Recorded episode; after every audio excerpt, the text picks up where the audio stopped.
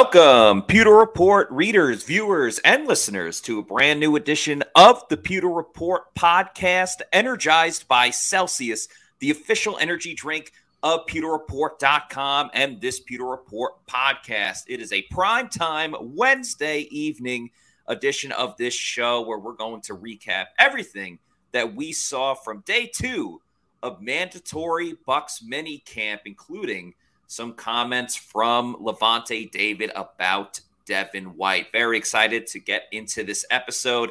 I'm your host, Matt Matera. Joined with me is my fellow colleague from PewterReport.com that's been out with us the last two days at minicamp. It is Bailey Adams. Bailey, how you doing, my man? Doing all right. How are you doing? I am pretty good. So before we get into the uh, day that was for a Bucs mini camp practice, a pretty eventful day once again. There was a little bit of breaking news since practice ended and we started this show tonight. A couple of more Bucs draft picks have been signed, sealed, and delivered. Jason Licht and company getting the job done there. First round pick Calijah Kancey is in the books, and so is third round edge rusher yeah, yeah, yeah, yeah, yeah, yeah. Uh, Yaya Diaby signed as well. Now, the interesting little uh, tidbit for how these deals got done. Of course, Jason Licht and uh, cap guru Mike Greenberg put their heads together and thought, what's the best way to go about this? And they restructured the contracts of two players, adding on a couple of void years. That was Tristan Wirfs and Antoine Winfield Jr which, funny enough, I feel like they're both going to get the next contract extension after Mike Evans. Um, so the cool thing though is the Bucs are wasting no time at all. Every single draft pick, with the exception of Cody Mauch, has been signed. So don't have to worry about any, you know, little contract disputes. They already got one with Devin White. Um, but you know, you see from time to time with rookies with certain languages, things of that nature. But no, Everyone is on the books with the exception of Cody Mauch, and I have no doubts that that will get done just from knowing Cody briefly. He's been on the show, uh, of course. Um, seems like an easygoing guy, so it shouldn't be too many issues there. But Bailey, I find it interesting that they went to Tristan Wirfs and Antoine Winfield Jr. because we're well aware about void years. I mean, it was the Tom Brady credit card that kind of got the Bucs into the situation this year. But that leads me to believe that because it was Tristan and Antoine, these guys are going to end up sticking around for a long, long time because of this little deal. Yeah, and I, I think that was probably the case anyway, but it also kind of gives you an insight into maybe the framework of how they're going to get these deals done, um, and the ways they're gonna they're gonna try to go about doing that. Um, I think two slam dunk contract extension uh, guys that that deserve it, and that should be getting those uh, soon. And I know there was a lot of a lot of thought and speculation that a way to create some of this cap space for these rookies is to give Mike Evans his extension because, of course, he's in the last year of his contract. Um, but I mean, I, I, think that would still be coming this summer. I would be surprised if you know they went into this year with him being in a contract year. But definitely, um, you know, good to see them go after those two guys for those uh, those void years and, and to get these guys signed. I know, like you said, Cody Mauch. I don't think there's any question whether or not he's going to sign. I think it's just about making more moves and making sure they can, you know, fit his contract in on the books. And like you said, they've got one contract dispute, one contract dispute. Everyone knows the rules. Yeah, um, they'll just stick with they'll just stick with Devin White on the on that contract issue. But yeah, I, th- I think it's it's um, good to see they're not really wasting any time with any of these and making the necessary moves to get these guys uh, on the books. Right on. Uh, appreciate everybody in the chats today. Shaggy saying, Love that intro video. Glad you like it. You know, we, we implemented it a couple of weeks, uh, or about a week ago or so, and people seem to enjoy it. So glad you do. And Jeremy showing some love for Bailey says, Bailey, I love the hat with a couple of uh, lightning bolts. We won't talk about, well, actually, we will talk about the Stanley Cup because the Panthers got absolutely annihilated, losing uh, nine to three. So that was yeah. see. Yeah, go I had ahead. to wear that had to wear the hat to remind everyone that you know the Lightning still run hockey in Florida, and that's just the way things are going to stay. Absolutely. uh, I want to get to this comment from Richard asking any details what their contracts are. Yes, we have a uh, couple of details. Of course, uh, the story about the contract signings and extension that was first reported by Greg Auman of Fox Sports. I want to say the Athletic. He is with uh, Fox Sports now, but Josh Queipo, our resident capologist, got into the details as well. So they're both four-year deals. That's standard for every rookie. And then Calijah Kancey, being the first-round pick, um, has a fifth-year team option as well. Um, for the salary cap numbers, should be uh, for Kancey, it'll be around uh, 2.6 million, and Diaby should be around just under a million dollars for the overall cap hit. So uh, those are the numbers there. In terms of the void years, let's see. Greg Auman said to create cap space to sign more draft picks, the Bucks restructure the contracts of Tristan Wirfs and Antoine Winfield Jr. both in the fourth year of their rookie deals. They were due to make a combined 5.8 million in base salary, no extension, but frees up the space uh, they needed. So shout out to void years once again. Bailey, let's get into it though. I mean, we talked about it a lot on yesterday's podcast with all the conversation about Devin White. And because we talked about it so much yesterday and Devin made his grand appearance, you thought maybe like, all right, we'll put this to bed after a little bit. But then we heard from Lavonte David today. And Lavonte is, as he spoke about, the longest tenured Buccaneer. He's the oldest Buccaneer on this team. he and he didn't say it out loud, but he was like, "Yeah, like I'm used to other veterans being here, so I'm not the oldest." Shout out Tom Brady playing as as finally did. But I think it was important to hear from Lavonte, and I thought his press conference struck a little bit of a different chord because uh, you've seen a lot of Lavonte press conferences. He's been with the team for years. And Lavonte's a fantastic player. He's a future Bucs Ring of Honor member. His press conferences are usually forgettable. That's just nothing on him. It's he doesn't have to give us like any type of like great information. But with Devin White, Bailey, curious to get your thoughts. And we got a video as well, but just want to hear from you first. Everything that he had to say about Devin, I felt was very spot on. And he spoke from the heart too. And at the same time, kind of felt like he was once again cleaning up some of the messes that Devin White has uh, kind of bestowed on himself. Yeah, I was actually really, really intrigued to hear from Lavonte David about this whole situation. And I think probably a lot of people were because for for the longest time, and since this has become public that Devin White has requested a trade, I think there's been a lot of kind of naturally people have been like, well, I wonder what Lavonte thinks. Because Lavonte's kind of taken him under his wing since he got here, and Lavonte's been a mentor to him, and just kind of curious, like maybe Lavonte David needs to get in his ear and kind of say, like, all right, listen, this is how things work. It's business, blah, blah, blah. And today we finally got to hear from Lavonte, and it kind of was like that. He said he, he kind of said that Devin's emotions got the best of him, and you know you can you can be a passionate player, a passionate person, but not to be someone who's too emotional, um, yeah. and and let I guess basically let your emotions run you. And I I, I think he kind of it seems it seems to me that that's what you know Lavonte thinks this whole situation is born out of. Um, and you know, based on what he said, you know, I, I from what I'm remembering from t- earlier today, um, it, it's something that he kind of thinks it's resolved. Like he thinks that you know he's ha- he's happy to be here. He wants to be in Tampa, and it's just an emotional thing. Um, you know, you can see maybe that's one of those things where he, like you said, he's kind of cleaning up the mess.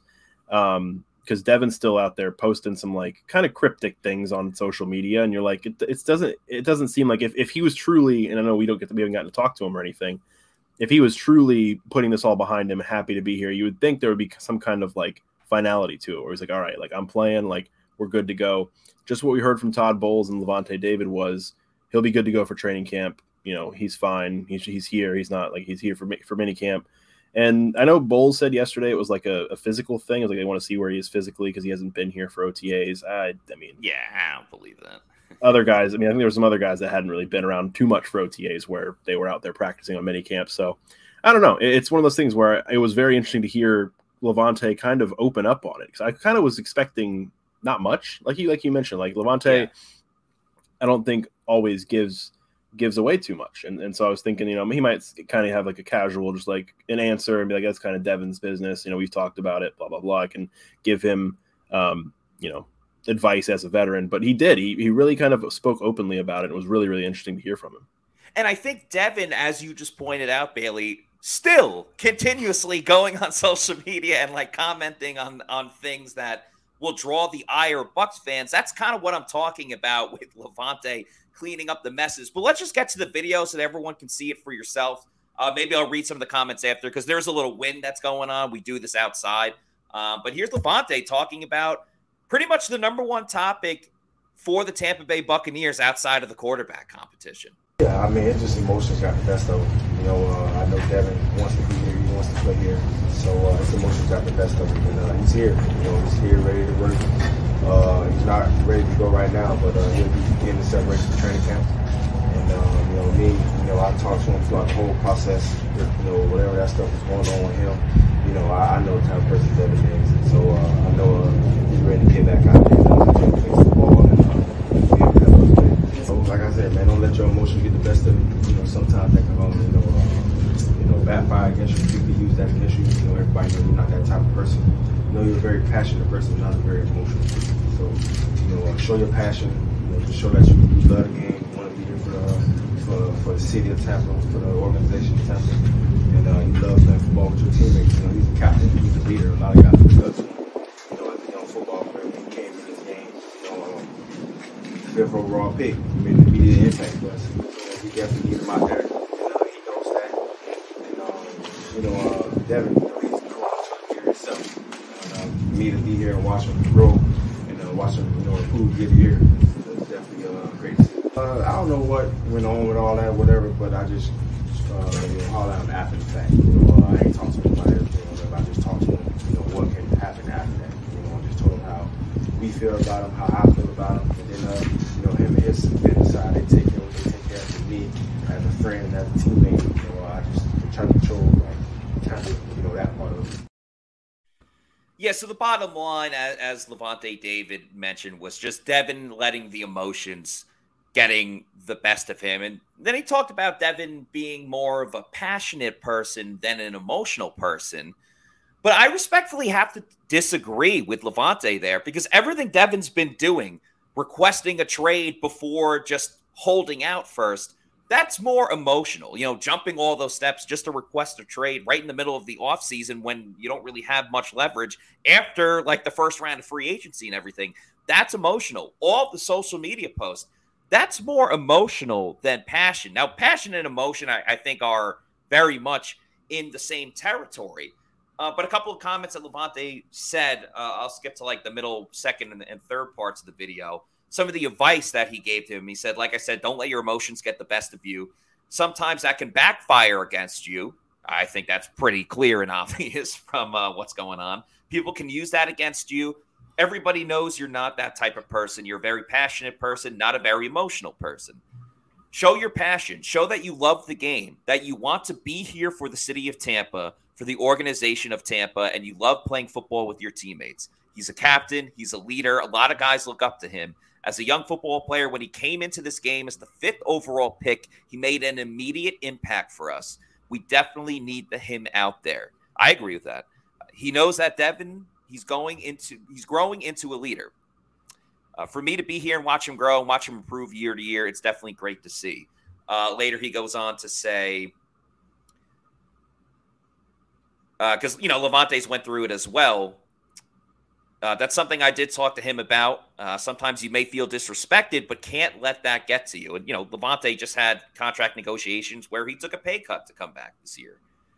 Uh, all you can do is control what you can control, and that's go out there and put the best tape out there on the field and let everything take care of itself. And then later on, he goes on to say uh, he spoke to him after all the big news came out uh, he just hollered at him after the fact. Uh, didn't talk to him about everything. Just talked to him about what can happen after this.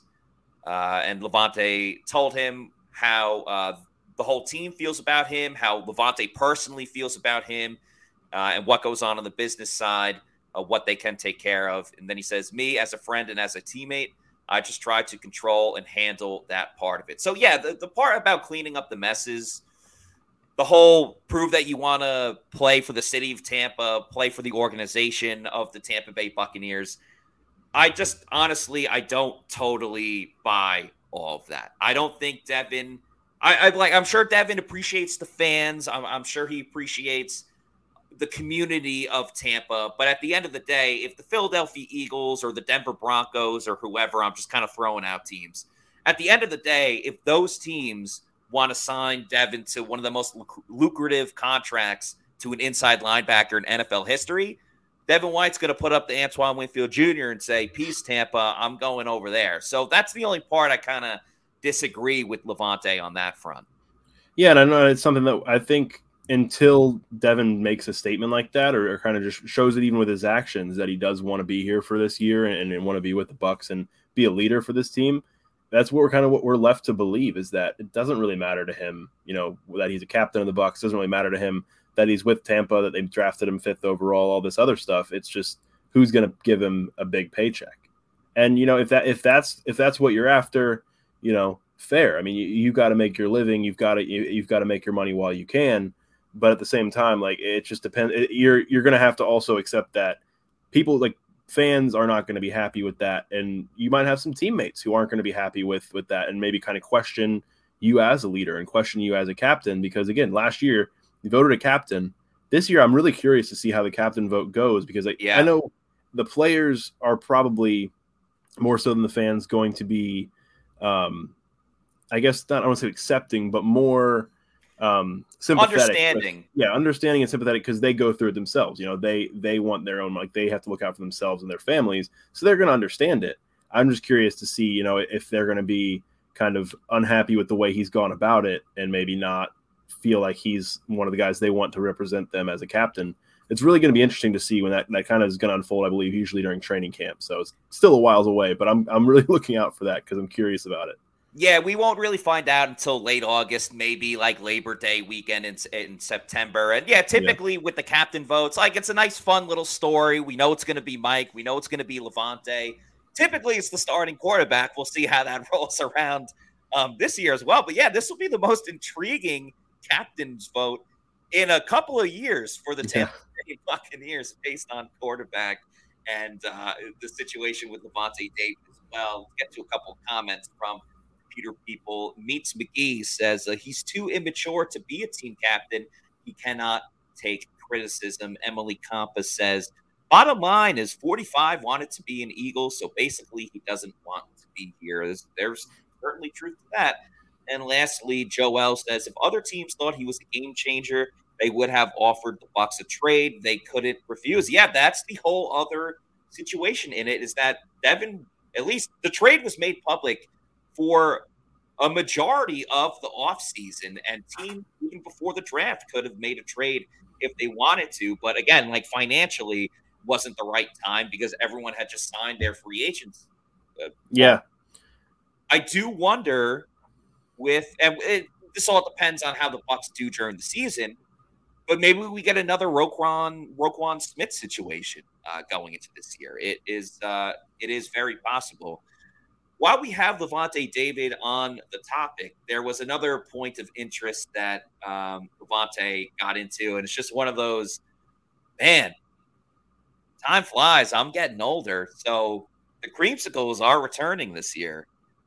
Lavonte David is the only player on this roster, and at this point, maybe in the league, that last wore the creamsicle jerseys when the Bucs wore them in 2012 and uh, it's going to be a little bit of an updated version of these ones. Yeah, yeah, yeah. I love it. I love it. I mean, I got a little glimpse of them. They're not like the ones I wore in 2012 at all. So, uh, what's different about uh, I well, I didn't get to see everything. You get to see the rings before they came out yeah, too. I can't tell y'all right now, but uh, you should still be in for a surprise. They're really nice. Uh, I definitely like the way they look. You're going to be in for a surprise. I like the way they look.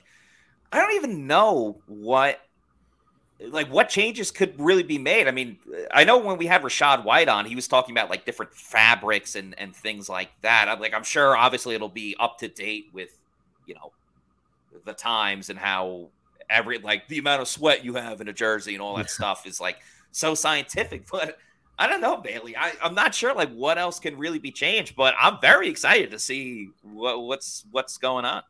I saw like some of the immediate reaction to that was that people were thinking they were going to be the white, like the white version of the creamsicles, like the the ones they wore back in the day. Huh. I don't know. I don't know if that's going to be the case or not. Um, I, but outside of something drastic like that, I'm not really sure unless it's just going to be kind of a modernized version of the creamsicles. But yeah, Lavonte giving everybody a little teaser on you know m- middle June. I don't know when we're going to get that uh that reveal, but he's kind of got everybody kind of wanting that to hurry up and, and come out now. Yeah, it, it, will be interesting to see. What were your thoughts on the fact that it's announced against the Detroit Lions?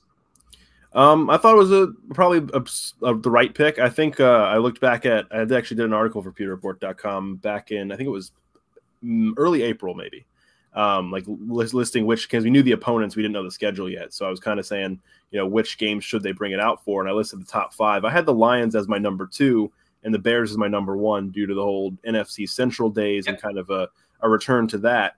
And you know after the fact, you know, this, the schedule comes out and the Bears are the home opener. So I kind of looking back now thinking, yeah, I mean, that was the right choice because you're not going to wear them for the home opener against the Bears and the Lions are the next logical choice. So um, I think it's going to be cool. I think it's going to be a cool thing for, for the fans and you know, even for the players, I think to wear, you know, these classic uniforms and, um, you know, it helps with this, this with the storyline as far as, you know, the way the Bucs can market it as an old NFC central showdown. So definitely looking forward to that one as, as one of the games I have circled for the season.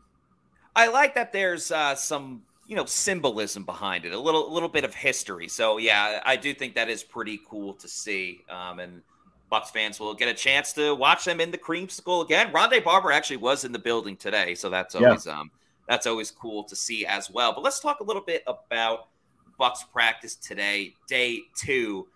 Bailey, um, you've been out there both days, and we talked about the Bucs offense, and I think there's you know there's one thing to watch tape of old Seattle Seahawks games. There's one to like read articles uh, about it as well. But for you personally, just seeing it, seeing is believing, as they say. And for you, Bailey, just watching it over the last couple of days, what's your overall thoughts? And granted, we don't know the entire offense just yet, but watching this offense run by Dave Canales and you know Baker Mayfield and Kyle Trask, what's your overall impression of uh, of what they're putting out there as a product? I think the big takeaway is, I mean, we knew this was kind of like you said. We we've watched we've watched old tape and stuff like that, but just seeing the way the quarterbacks are moving, you know, it's constant movement. They're yeah. they're moving and, and design design rollouts and th- things like that. Um, and I think it's it's a huge contrast to what we saw in the last offense, obviously, because it was a, it was more of a vertical passing thing and and um, you know you know more no risk it no biscuit, but also it was Tom Brady and Tom Brady wasn't necessarily rolling out on, on any designed um, waggles or, or, boots like that. But that's one thing that's really been been sticking out. I think we've seen a lot of involvement with the running backs. Um, you know, both in terms of the running game. We haven't seen too much of that because not pads or anything like that. We've right. seen some of the stuff, but as far as you know, um, ca- catching passes and all that, it's a lot of quick, quick throws.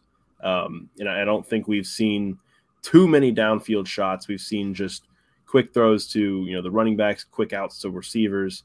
Um, we've seen some some patented Chris Godwin screens.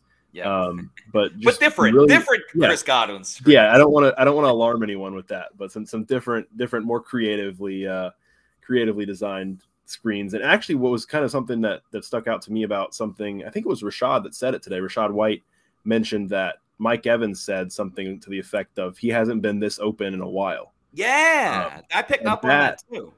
That really kind of made me like, hmm, like it's it's just an interesting little nugget that he dropped there um, from how Mike Evans is viewing this new offense, and makes people probably makes people pretty excited to hear that because you know if Mike Evans is happy and Mike Evans is is getting open, it's going to be a lot of fun. Absolutely, I've said this before. I think for Mike Evans, who's never been known as a YAC guy, might have his career high in yards after the catch. I wonder if Mike's going to have a talking to with Rachaad White after about you know, it, it's it's not a direct, but it's a little bit of a ricochet shot at, at Byron Leftwich and how the offense was run last year. But we did talk about seeing a lot of different mesh routes and and uh, you know quick passes as as you just talked about. And I think what's going to be great, almost better than anything else, is Bailey. How many times last year were there? We know about the first down runs, but the fact that it would be second and nine, second and ten, 2nd mm-hmm negative yards already. And you're just setting yourself up to automatically be ready to prepare for third down. Where now it feels like even if you get a short four yard completion, second and six, while doesn't look that crazy different from second and 10, but that can make all the difference on second down where you're not even getting to third down now. And they're going to avoid. God forbid. yeah, God forbid. So they're going to get to those situations so much more, which when you talk about dink and dunk, that's not normally exciting. But when you talk about getting a first down on two plays instead of the stress of, of third down, and all right, even if it's two yards, if you drop a pass, it's incomplete and you're punting, I, I think that's going to be super important for this offense. And if Mike Evans is getting wide open, that means Chris Godwin's going to get open too. And there's a lot of um, excitement there. Some of the other notes that kind of went on today at practice Kyle Trask got the first snaps with the team. So we obviously this is a quarterback competition, and uh, Baker got the the first reps yesterday. It was Kyle Trask that uh, was under center when things got going, and you know he struggled a lot yesterday. He didn't throw any interceptions today, so that's a positive. With that said, there was nothing that really blew me away from either quarterback today. And that goes to what you were saying, Bailey, about that you haven't seen any like deep shots down the field. The first two days of practice, I don't think I've seen one deep shot. I can recall a couple to like Trey Palmer in OTAs, mm-hmm. but so far as um, yesterday and today, not too many of those deep shots. But I like the way that the um, you know the offense at least held onto the football. What were some of your thoughts? Yeah, and I, and I think um, there really wasn't anything that stood out too much from either quarterback. I think Trask had a better day, um, was a little more accurate, wasn't turning the ball over like he was on Tuesday. Um, I think both quarterbacks did did really well in seven on sevens, but I mean we were talking out there, yeah. and Scott was saying Scott was saying if you're a quarterback and you're not you know looking good in seven on sevens, that is um, a big a big knock on you. Um, there's no pass rush, obviously, so some some touchdowns and seven on sevens, but not too much uh, not too many fireworks during the 11 on 11s or anything like that. But the, the other thing that I've seen, and, and, this less so because actually, no, we've, we've seen it because we've seen, um, we'll talk about defense in a little bit. We've seen some defensive guys, you know, getting home and for would be sacks, and, you know, they're not in yes. pads, but um, I, I, think what this offense is, is definitely going to help with too is the offensive line, especially in a state of transition. They're not having to hold their blocks nearly as long with these quick mm-hmm. passes the quarterbacks are getting the ball out. And I know Brady had one of the quick release, the quickest releases, you know, probably the quickest release in the game. But it's it's just a little bit different when you're getting the ball out as fast as they are, where it, it's almost in some some cases impossible for a, def- a defender to get home on a sack because the, it's a snap and the ball is out. So um, I think that could help, you know, especially as as you kind of see a little bit more of a it's just a different looking offensive line. I know everybody's kind of still adjusting into their new roles and, and kind of shaping up to see how that's going to go. But we've started to see early signs of that where it's like you're not seeing, um, like we said, we're not seeing these long developing things down the field, and the offensive line is kind of benefiting from that as a result. No question about it. Al Bundy says uh, it is a bit concerning to me that they have no deep passes in their playbook. You need to stretch the field to keep the defense honest. They will have plays that go down the yeah. field. I think we got to remember that it's June, it's mini camp. Um, you know, they're working on certain things specifically. What this offense is going to do is they're going to obviously you want to run play action and that brings safeties and linebackers in. They're going to bait you with the dink and dunk and the short plays and you know the 5-yard passes. And then when you think that they're going to go for that 5-yard pass, they're going to take advantage of you getting greedy and wanting to stop that and, and take that away that's when they're going to hit you deep. So you're not going to see a crazy amount of um, of vertical plays like you saw with the Arians offense. But when you do see it, I think it's going to be super effective, and I think even way more effective than what you saw, obviously last year, but at, at certain times with this um, with this Bucs offense overall. I'm glad you brought up the defense, Bailey, because the way that this offense is or offense versus defense is being ran, the coaches don't know what the opposite side is calling, which obviously is a great, you know, training ground for Dave Canales, who's never called plays before. But man, the defense is coming from everywhere. They are blitzing Antoine Winfield Jr. nonstop. They are, you know, lining up Yaya Diaby on the inside and moving one of the D tackles to the outside already you know? So this defense is absolutely flying everywhere.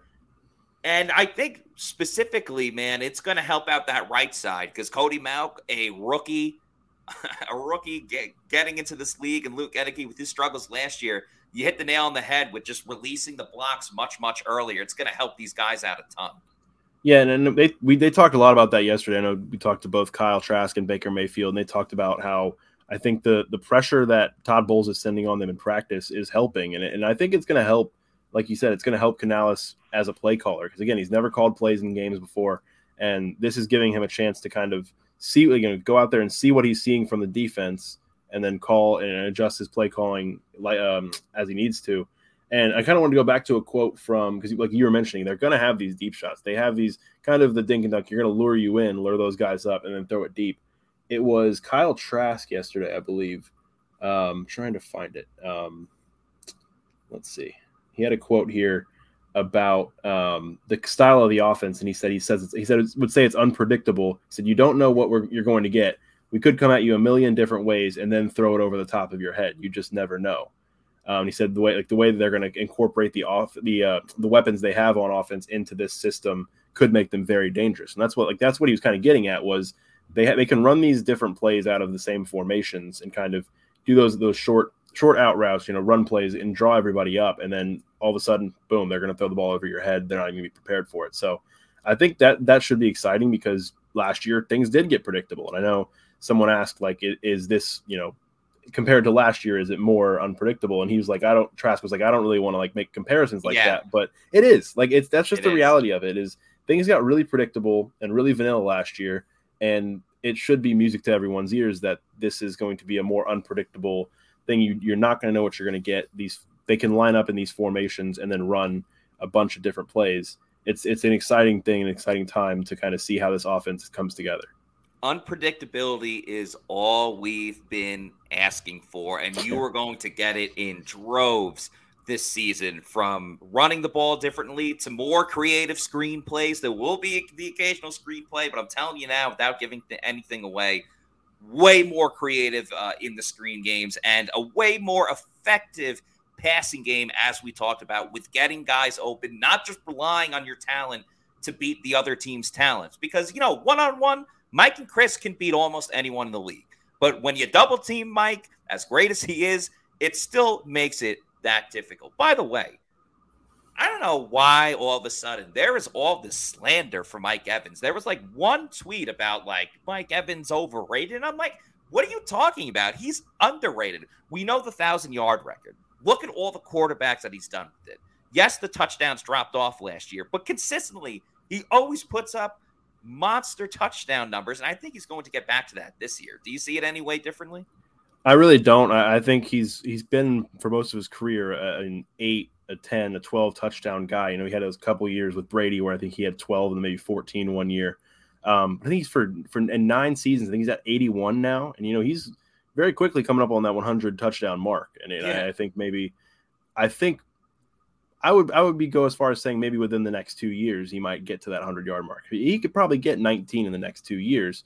Maybe maybe it takes two years and a couple games, but no, I, I think I think the production's gonna go back up. And yeah, I think some people are talking silly about him online, and I just it's an off season thing where it's just I, it was one yeah. of those tweets where it was like, who's a player that you like have never understood the hype on or something like that. Yeah. And it was a picture of Mike Evans, and I was like, first of all, he doesn't even get that much hype. Like I, I think I think Bucs fans probably more than anyone have seen him and they appreciate him and they're the ones who will hype him up because they've actually seen him firsthand. Other people will just kind of read box scores and look at you know fantasy football numbers and be like, you know, whatever. Like it, it, he might have a, a, down game here and there, but as just in terms of consistency and production, there's there's not a lot of guys that have, that have matched up to what he's done.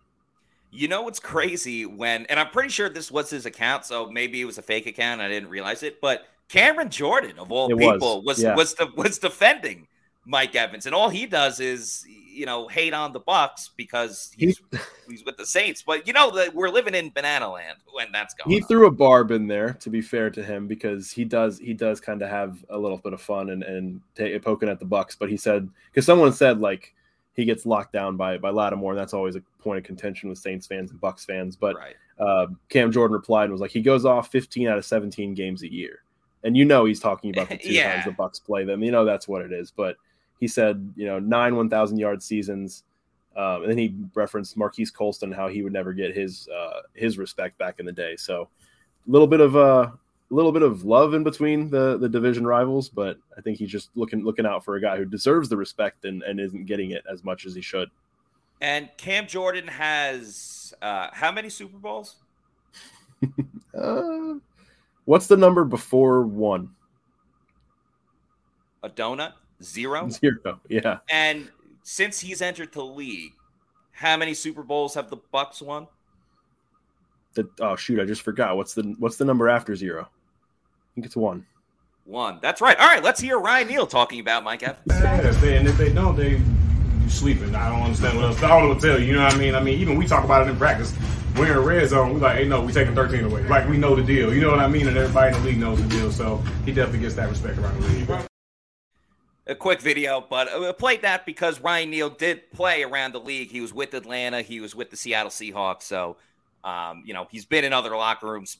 People know how great Mike Evans is. So I thought it was important. Yeah. That, yeah. That's when you know you look because you know that in other locker rooms, yes, he does get that respect, and it's it's guys who played against him and they know how good he is. It's just it's just becomes a discourse online when it's it just is is silly talk at this point where people are people are firing off their hot takes just because it's it's the middle of June and what else is there to do? Right, exactly. Appreciate Meets McGee for the five dollar super chat. They say when Mike gets his extension, are we looking to sign another free agent, or is it for emergency signing during the season? Good question. And you know, if, if you were to ask Todd Bowles or Jason Licht this, they would say we're leaving everything open. Everything's on the table and I do I do think that's true. Uh, it depends on who's available. The Bucs might have to move around some contracts, kind of like what they just did to sign Calijah Kancey and Yaya Diaby, and um, you know overall restructure some contracts. So I think the most notable thing you would see, and it's kind of like how they got Leonard Fournette a couple seasons ago, is uh, maybe not necessarily a big name, but it tends to be big names. Just a, a veteran player that gets cut from another team during training camp for whatever reason and becomes available. Uh, if there's a position of depth that the Bucs want to fill or address, a wide receiver very much may, may be one of them into the top three. But I think that's kind of your best case scenario for that. Yeah, I think so. And I think, like you mentioned earlier, that Cody Mauch is the one rookie that still hasn't been signed. They might have to create some more space for him and maybe you do you do see a Mike Evans extension create that space and then create a little bit more space just for them to play around with and and use as they need it as as the season goes on. I don't know there'd really be I don't know. I mean, there's guys out there right now. There's there's yeah. plenty of guys that are unsigned. I know there's even some of the Bucs own players from last year that you know are unsigned, but it looks like they're kind of moving with the team they have right now. And if anything else becomes available, that's what you'll see them use that space for.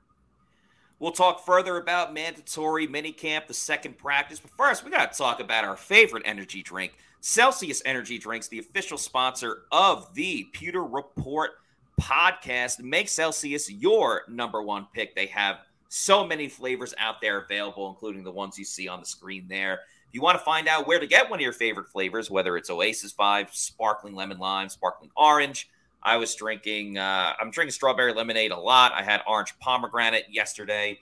Arctic Vibes, my personal favorite. If you want to know where to find one, um, go to the Celsius store locator on their website, punch in your address, and they will give you the most exact and accurate geographical location where to find one at your local Walmart, Target, 7 Eleven, convenience store or your bodega. So make sure you hit up those bodegas, get your Celsius energy drink. And then when you know you love it so much and you want more, go to Amazon, get it in bulk, click the subscribe and save. I'd recommend getting the variety pack because variety is the spice of life. And when there's so many flavors, why limit yourself just to one? So, like I said, go to Amazon, click on the subscribe and save, and you can have Celsius energy drink sent to your house or apartment every week month, quarterly, yearly, whenever you want it. Set it up. It's on your own terms when you want it at your uh, place of residence. Just make sure you're drinking Celsius Energy Drinks, the official sponsor of the Pewter Report podcast. Uh, a couple other notes I wanted to get to from today's show, or from today's practice, and we'll talk about it on the show. Uh, Chris Godwin had a drop that was very rare, but Mike Evans had a couple drops yesterday as well. So they're just getting it out of the way now. No big deal. Um, defensively, I have uh, a, a couple of notes. Carlton Davis had great coverage, but he dropped an interception. Stop me if you've heard that before.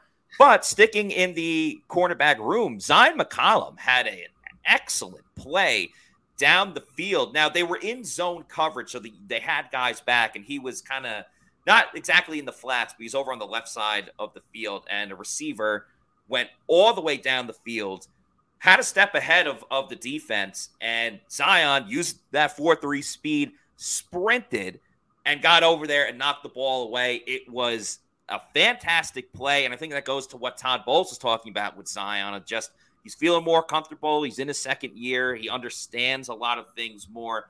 So uh, that was great to see. Uh, Nick Leverett started at center today. Robert Hainsey was uh, the, the starter yesterday. Leverett's getting that today. Just important to move some guys around, especially if they have to juggle the offensive line at any point. So that was cool.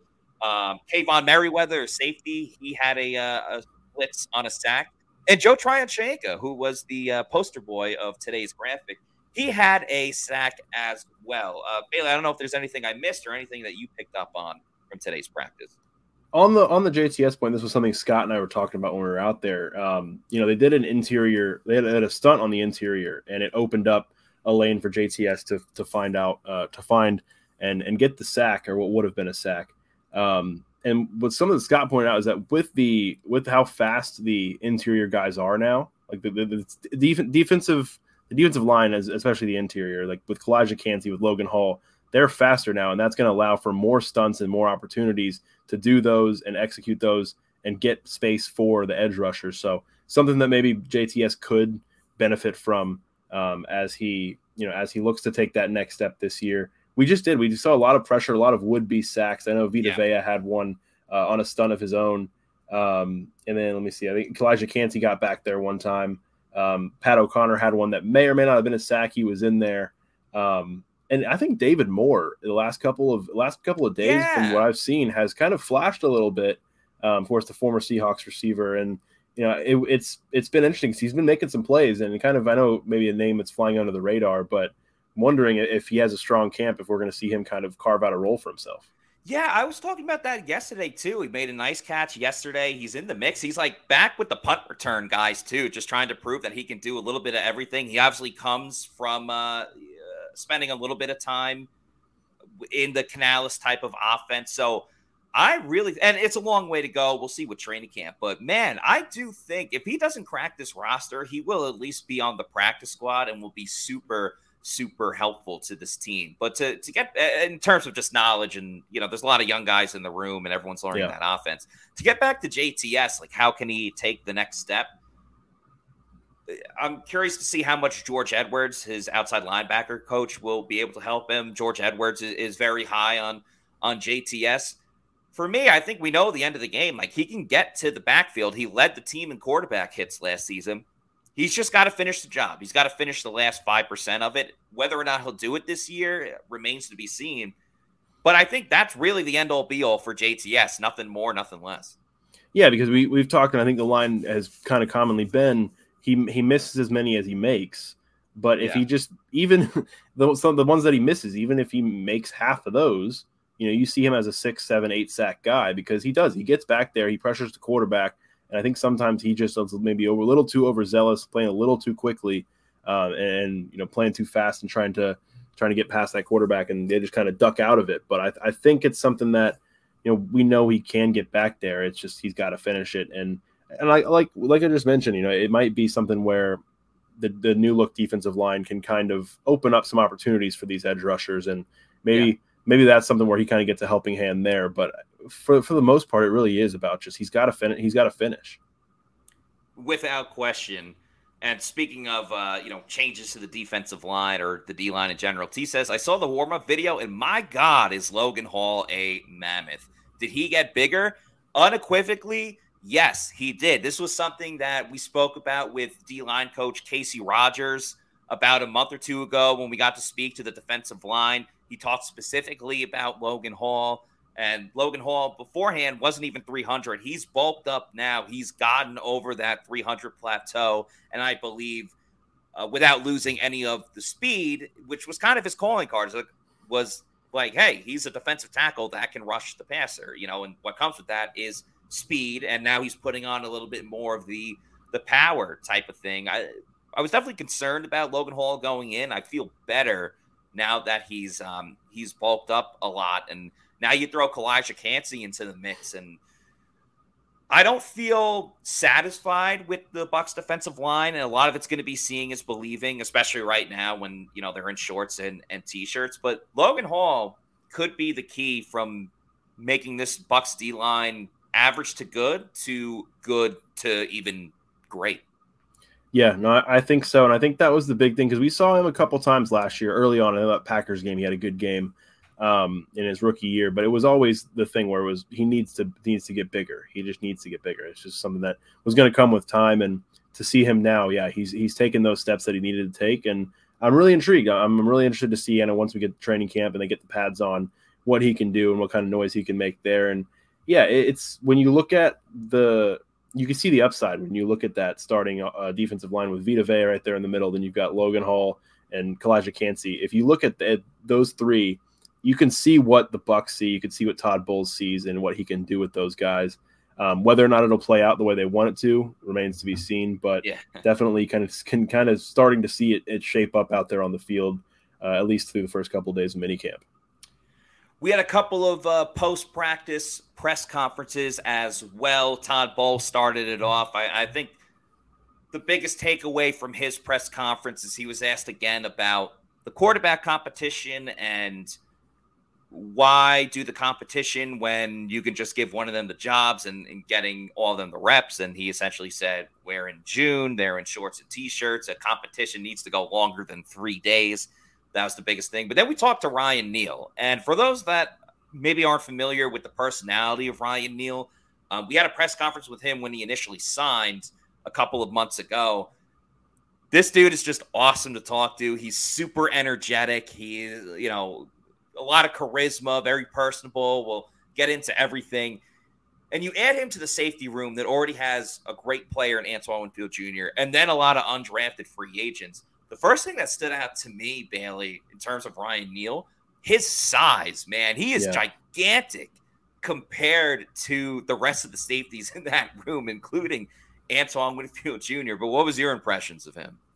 Yeah, I mean, I think from the very beginning, I liked when they signed him. I liked him as a player, and I thought, you know, it was it was a perfect, it was a perfect opportunity for the Bucs to kind of swoop him up because he wasn't expected to be available. It was just the Seahawks made a trade, suddenly didn't have room for him. They had tendered an offer to him, then they took it back, and he became a free agent. And for the Bucs to to swoop in and, and get a starting caliber and you know, a starting safety to go along with Antoine Winfield Jr., I thought was great. But yeah, from that opening press conference he had um, back when he signed to hearing from him today. It's just I, I, tweeted after his press conference. I said he if he's not already, he's going to become a fan favorite just because yeah.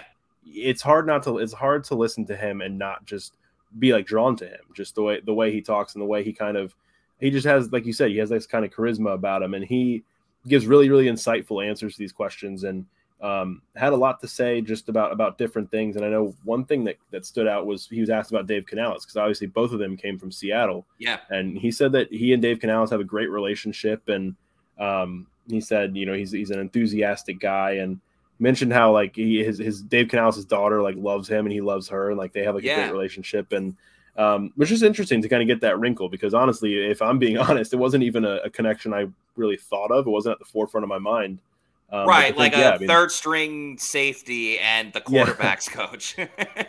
yeah, um, but they now they both find themselves in Tampa in more prominent roles, and it was it was interesting to hear him talk about that. And yeah, it's just he's a guy that is really interesting to hear from, and, and the more you hear from him, the more you you are you're able to kind of see the way he sees the game and the way he is trying to kind of carve out a role for himself. And I think it can continue to go on and on, but the the other thing he said about the undrafted free agents because he's an yeah. undrafted free agent himself. Um, and he was saying the undrafted free agent safeties, he's kind of like told them anything you need, like anything you need, come talk to me. Like I've been there, you're like me. Yeah. Like I've been where you've been. So really cool to kind of see him. He's, he's brand new to this, to this team, but he's kind of already, you know, finding that finding carving out that leadership role. Um, and, and I you, think it's do. and I think it's helpful. I think it's helpful because yes, he is a new guy to this team, but he's also a veteran dealing with a lot of undrafted, not dealing with, but playing with a lot of undrafted free agents that don't know anything about the NFL. And a lot of rookies don't. So he can come in and like be a mentor and already find his place on this team because a lot of guys are already going to be looking up to him. So we have a couple of videos of Ryan Neal. This first one, he's just talking about playing in this attacking style of, uh, of defense. I mean, he does everything. It's just not like one thing you can just pin him on. And, you know, being in the league, my six year coming in, you know, I've been part of defense where we kind of just kind of been one thing, but he's so multiple. And it's, it's a challenge for the players too because you got to learn it. But it just gives you such an advantage because offenses in this league are just super smart. So you got to be able to change pitches up and change looks, and that's what he's known for. That's what he's great at. So that's what I love most about him. The young guys all the time, like just being a safety, you got to. You know what I mean? Like, you know, the, the Mike is the quarterback in the defense, but so is the safety. You know what I mean? You got to be able to talk to everybody. You got to be able to look any position. You got to be able to alert people if something's coming their way. And that just comes with studying the playbook and just knowing what's going on. So you kind of have to be a mastermind at the defense, and that's the challenge for the safety. So I love it, and it just makes you play a lot better because you have to know what's going on around you. So you take the rest that camp, you go through it, make your mistakes, and it's cool. But you just got to learn it, know what everybody's doing, so you quarterback the defense. I mean, I have, but this is way more aggressive than before. I mean, I come from systems where you know you do blitz sometimes, but this is a, this is a system where we, we do that. You know what I mean? We live it, and everybody does it. So that's the cool part about it. And uh, like I said, you got to be smart. You got to know who's going, who's not going. Is it you? Is it someone else? So it's just like it's, it's cool because we're all in attack mode. You know, some defenses kind of play safe. Can't play safe in this league like I said, offenses are smart. They'll pick you apart and up. But this defense is aggressive. Apologize for the wind acting up there, but uh, you know, Mother Nature, that's what's going to do. And you mentioned that uh, the undrafted free agents. I wanted to know more about that because he, he has this line in the video. He's like, "Yep, like I came up from the mud too," which I feel like I'm going to try to use that in my vernacular. Like, oh, this person came up from the mud to make it. But you know, Kaevon Merriweather, Chris Izien, and uh, Kedrick Whitehead, all undrafted free agents. Nolan Turner going into a second year, also an undrafted free agent. Antoine Smith Jr. is the only guy that's not an undrafted free agent in the safeties room. And I told him yeah. from day one, I'm one of y'all. You know what I mean? Like I'm, I'm not an anomaly. I wasn't drafted. I had to get mine out the mud just like you. So even even in my room across the team, I already had a talk with him. And I told him, if you need something, come holler at me. I know what the journey is like. I can give you the pointers. You know, make right decisions in this league and make sure you staying on top of your stuff. So I mean, I, I take that to heart when I get my undrafted and they, they got a special place for me. Apologies, Bailey. I cut you off when I got to the video there. Yeah, I was going to say was and yeah, Antoine Winfield Jr. not only not an undrafted free agent, but a second round pick. So a little bit, a little bit of a different mold. But yeah, it's just interesting to hear him talk talk to these guys and say, you know, I've been where you've been. I've come up as an undrafted free agent. Come talk to me if you need anything, and that's really cool to hear him, you know, take on that role. Yeah, it's absolutely awesome. And before we end the show, I'd be remiss if we didn't talk about friend of the program, Rachaad White, who also uh, had a press conference after practice today. He talked a lot about the offense, little different things about it. Uh, the thing I was curious most is, and not just with Rachaad, but a lot of the players, how much are they talking like in between plays or in between sessions? Because everyone's learning this offense, and you see Baker pull guys aside. Kyle Trask has had those conversations as well. But Rachaad kind of talks a little bit about everything. And then I have a question for you, Bailey, after this video is done. Right now, what's expected of you? Uh, nah, I mean, I'm just, I'm just out here having fun. I mean, just it's just feel good to be out here, be healthy. Uh, my teammates, just you know how it is, the atmosphere and the things, and just it brings out like camaraderie to me. Uh, like trash talking, just have fun, just uh, showing a different side of other guys as well. So I think that's huge out here, personality and things like that. That's good, you know, the running back position and how it is, and, and, and where guys trying to go with it. Yeah. Um, it's kind of great to be able to do everything as well. Just having. Um, excuse me, having guys behind you like you know I got Ke'Shawn and, and Sneak, I mean Ke'Shawn and Chase and just things like that. Um, and and that's how it be though. You always need some help and stuff like yeah. that. So it's gonna be great. It's gonna be well balanced. What do you feel you have to do to reach the next level? What's your focus here in OTAs, mini camp? Uh, my biggest focus is just, uh, like you said, just getting better every day. Like you said, just getting my plays all down, just being able to go out there and play fast with confidence. Um, uh, at the end of the day, um, at the end of the day, you know, it's a team game. Uh, obviously, yeah, focus on me and do my job, and that's all I can do. But honestly, it all comes from the work out there, just getting better footwork, getting bigger, faster, stronger, just learning in the, in the, in the meeting rooms and, and, things like that, how to do things better. Obviously, going against the defense, it gives you different looks, and they play things differently. So just going against all them different looks, it just keeps sharpening your tools and this. I mean, so we kind of talk a lot. I mean, every guy in the room got a great uh, is very comfortable with each other to come up and ask questions and things like that, which is what I like about the room. As well as coach coaches up the best he can and things like that. So, I mean, you just got guys like Chase who came from West Coast offense and things like that who ran it before. You just ask him what you do in certain looks. Obviously, he's been a great receiving back. Obviously, I can catch the ball well. I feel like I can run good routes as well. So, certain looks I get when we spread out a lot. Um, I ask him what can I do on this, what can I do on that, things like that. Like we've got that open communication. Like I said, Ke'Shawn asked me, "Oh, what's you gonna do in this release?" If there's like things like that. So it's just great environment, great vibe. So Bailey, my question to you: the Bucs have not had a 1,000 yard rusher in quite a while. I believe the last year was 2015 with uh, with Doug Martin. Will Rachaad White reach 1,000 rushing yards this season? I want to say yes, just because I like Rachaad White and I think he's a very, very good player. I still am not ready to say yes. I think I'm going to say no. I think he's going to have a good season. I think the the role that he's going to play in this offense is going to be a pretty you know significant one. Um, but I think we're also going to see Chase Edmonds. I think we're going to see a little bit of Ke'Shawn Vaughn. Um, and I don't I don't think I, am bold enough to say we're going to see the Bucs offense rushing offense go from what it was last year yeah. to have 1,000 yard uh, rusher this year. So unfortunately, I'm gonna say no, but I hope I'm wrong. I re- I appreciate your honesty. It's very level headed and reasonable answer. Uh, Rachaad White was kind of asked about if he sets any goals for himself this year, and he started off by saying, "I'm a team guy." But he does have something a little bit in the back of his head about that 1K. Just kind of being naturally, I mean, so it sounds like cliche answer, just a team guy. I'm just here to be honest, do my job. Of course, you have goals and you want things like that. Of course, I mean, every day you pay attention. I mean, what, uh, thousand yard rusher, like eight years or so, or however many since Doug and stuff like that. So I pay attention and, and read up and, and, just see on all that type of stuff. So, of course, uh, you want to eclipse that. But at the end of the day, if I'm just keep doing my job and doing what I'm supposed to do, all, all that to take care of itself. Rachaad White, a bit of a team historian, pointing out that I believe he said eight years. Uh, the last year was 2015, so going into this year would be the eighth season uh, unless Rachaad gets it.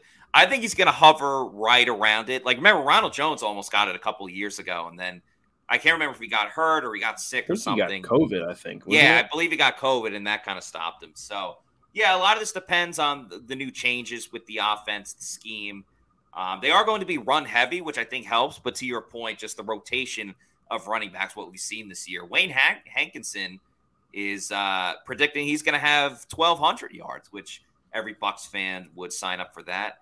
Richard asks, uh, says uh, Rachaad White 900 rush yards, 400 receiving yards. Yeah, I, I kind of think that you're going to see even more of an impact with Rachaad in the receiving game than you will as a rusher. So he's going to have a ton of um, a ton of like all-purpose yards.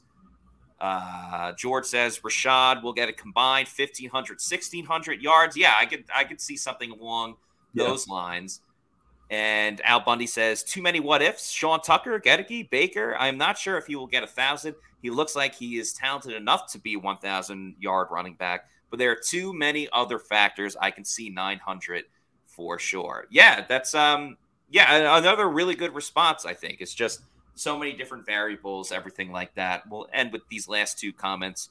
Richie P says, "Dude, if he knows how long it's been, then he wants to run the rock till the wheels fall off."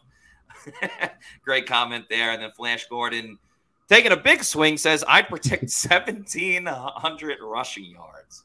I'll uh, take it. That would be quite the monumental uh, feature for uh, Rachaad White if he were able to do that. Uh, what's also been monumental is this show. It's been the greatest show of all time. We appreciate everybody watching it tonight and all the uh, contributions from the Pewter people in the chat please make sure that you are liking and subscribing to this video. And please follow us on our social media on Twitter, Facebook, and Instagram at Pewter Report and our YouTube channel, Pewter Report TV. We got a ton of content out already, more content to come. Uh, please like and subscribe. We'd really appreciate that. We'll have one more show tomorrow night where uh, we kind of wrap everything up. It's the Bucs minicamp final analysis, our last thoughts about what went on during the week of Bucs minicamp. But that's going to do it for us on tonight's show. For Bailey Adams, I'm Matt Matera saying thanks everybody for watching, and we'll see you tomorrow night for another edition of the Pewter Report podcast. Peace out. Out.